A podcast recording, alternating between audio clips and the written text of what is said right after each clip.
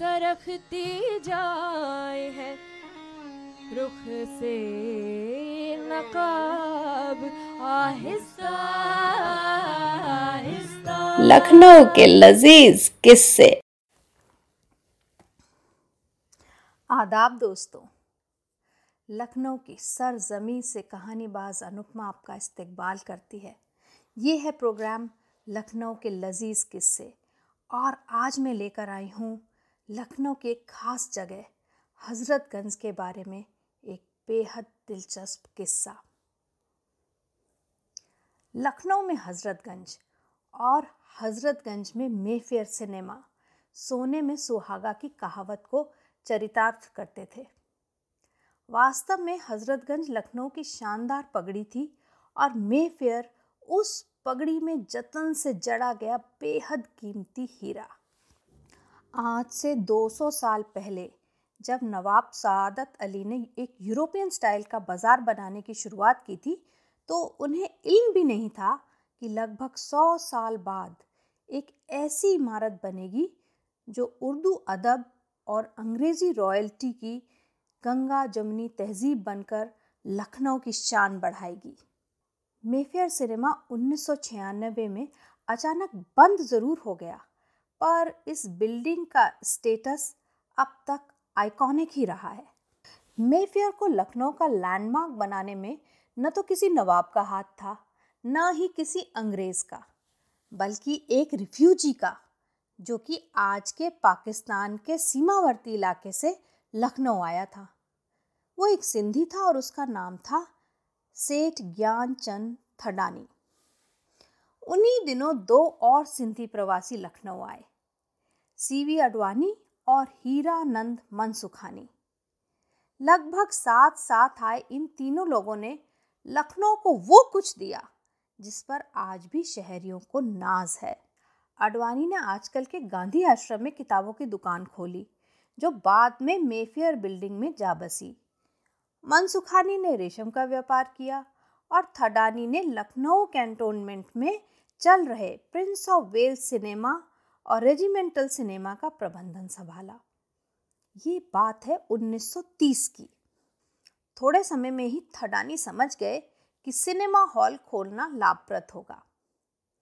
उस समय हजरतगंज के एक छोर पर अंग्रेज़ों के लिए रिंग थिएटर और बॉल रूम आज का जो जीपीओ है, वो था।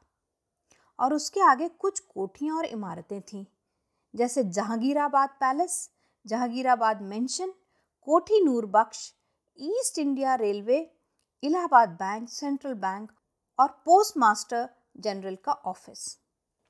आज का कैथीड्रल, जो कि सेंट जोसेफ चर्च है, वह भी गोमती नदी की तरफ़ का बड़ा लैंडमार्क था। चर्च के ठीक सामने एक ज़मीन खाली पड़ी हुई थी, जहाँ पर घना सा पेड़ हुआ करता था। शुरुआती दौर में जो साहेब और मेम साहेब गंज घूमने आते थे अक्सर इन पेड़ों के नीचे थोड़ी देर बैठकर सुस्ता लिया करते थे। थडानी साहब की निगाह इस ज़मीन पर पड़ी और उन्होंने जहांगीराबाद के राजा एजाज रसूल खान से इसे निन्यानवे साल की लीज पर ले लिया। शुरू में उनका विरोध हुआ क्योंकि ज़मीन चर्च के ठीक सामने थी और वहाँ सिनेमा, बनाना, ईसाई तबके के कुछ लोगों को लाजमी नहीं लगता था। पर थडानी ने अंत में सबको मना लिया। 1937 में मे फेयर सिनेमा बनकर तैयार हो गया और उसमें दिखाई जाने वाली पहली फ़िल्म थी लॉरेल एंड हार्डी शुरू में थडानी साहब सिनेमा का नाम मेट्रोपोल रखना चाहते थे, पर अंतिम समय पे उन्होंने मेफेयर के नाम पर रजिस्ट्री करवाई। मेफेयर बिल्डिंग में सिर्फ़ सिनेमा ही नहीं था, बल्कि फ़र्स्ट फ्लोर पर एक डांस हॉल था और ग्राउंड फ्लोर पर हॉल से सटा हुआ रेस्तोरां भी था। दोनों का नाम मेफेयर ही था।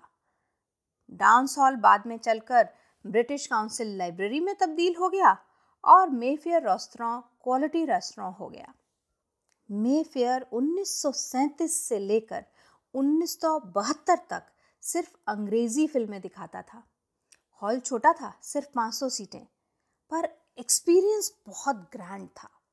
पाश्चात्य शालीनता इसकी पहचान थी। बिल्डिंग के अंदर घुसते ही लंदन में स्थित सिनेमा हॉल सा माहौल मिलता था। अंग्रेज़ी फ़िल्मों और उसके नायक नायिकाओं के फ्रेम में लगे पोस्टर और फ़ोटो बेहद ही आकर्षक लगते थे।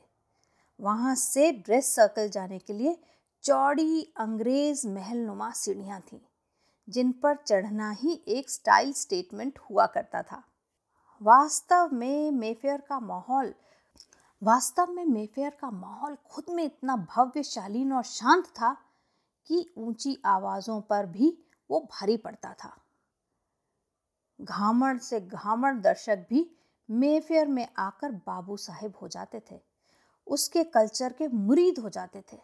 संडे की सुबह मॉर्निंग शो देखना, फिर क्वालिटी में बैठकर कॉफ़ी, पेस्ट्री, पैटीज खाना और अंग्रेज़ किस्म के दोस्तों, यारों से हाय हेलो करना लखनऊ की जेंट्री का विशेष शौक बन गया था। मेफेयर की शोहरत इतनी थी कि शौकत मिर्ज़ा, जो कि कमाल अमरोही की फ़िल्म पाकिज़ा के सह निर्माता थे 1972 में खुद चलकर गुल्लू थडानी, सेठ ज्ञानचंद के बेटे के घर गए और पाकिज़ा को मेफेयर में ही रिलीज़ करने की इल्तजा की। गुल्लू हिंदी फ़िल्मों को मेफेयर में नहीं चलाना चाहते थे। उसके लिए उनके पिता ने बगल में बसंत सिनेमा बनवाया था, पर मिर्ज़ा साहब ने उन्हें मना लिया। चार फरवरी 1972 को पाकिज़ा मेफेयर में लगी और पहले शो से ही हिट हो गई। गुल्लू ने सिर्फ़ एक हफ़्ते का मिर्ज़ा से करार किया था, पर पाकिज़ा मेफेयर में दो साल तक चली। टिकट के लिए लाइन लालबाग तक जाती थी। राज कपूर के विशेष अनुरोध पर नवंबर 1973 में बॉबी ने पाकिज़ा को मेफेयर से उतारा और चार साल पाँच महीने तक बॉबी फ़िल्म मेफेयर में चली। तब तक सत्यम शिवम सुंदरम राज कपूर बना चुके थे। 22 मार्च 1978 में उसने बॉबी की जगह ली और ये फ़िल्म एक साल छः महीने चली। कुल मिलाकर मेफेयर में सिर्फ़ ये तीन फ़िल्में आठ साल तक चली। पिछले सालों में कई लग्जरी मल्टीप्लेक्स देश में बन चुके हैं, पर मेफेयर जैसा अनुभव अब तक कोई भी नहीं दे पाया है। मेफेयर एक्सक्लूसिव था, कोजी था, सूफियाना था, तहजीबदार था, जहाँ जाना ही ठाठ की बात थी। आज वो नहीं है। इस किस्से के लिए मैं विशेष धन्यवाद देना चाहती हूँ। Lucknow connection world wide Facebook group को और ख़ासकर संजीव शर्मा जी को, जिन्होंने सबसे पहले इस किस्से को अपनी वॉल पर पब्लिश किया था। तो कैसा लगा आज का हज़रतगंज का ये किस्सा? अगले जुमे मैं एक और किस्सा लेकर आऊँगी। कोई भी एपिसोड लखनऊ के लजीज किस्से प्रोग्राम का मिस मत करिएगा। मैं हूँ कहानीबाज अनुपमा और आज के लिए इतना ही। नमस्कार, शब्बा खैर बाय बाय सरखती जाए है।